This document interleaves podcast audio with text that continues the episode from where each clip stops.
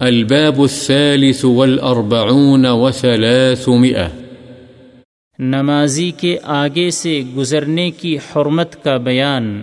عن أبي الجهيم عبد الله بن الحارث بن الصمة الأنصاري رضي الله عنه.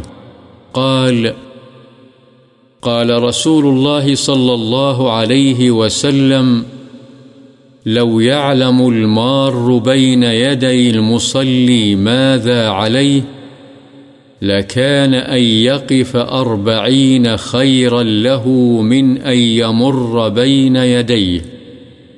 قال الراوي لا أدري قال أربعين يوما أو أربعين شهرا أو أربعين سنة. متفق عليه. حضرت ابو جہیم عبداللہ بن حارث بن سمہ انصاری رضی اللہ عنہ سے روایت ہے۔ رسول اللہ صلی اللہ علیہ وسلم نے فرمایا، اگر نمازی کے آگے سے گزرنے والے شخص کو یہ علم ہو جائے کہ اس کا کتنا گناہ ہے، تو وہ گزرنے کی بجائے چالیس تک کھڑے رہنے کو اپنے لیے بہتر سمجھے گا۔ حدیث کے راوی بیان کرتے ہیں، مجھے یاد نہیں کہ آپ نے چالیس دن، چالیس مہینے یا چالیس سال فرمایا تھا، بخاری و مسلم۔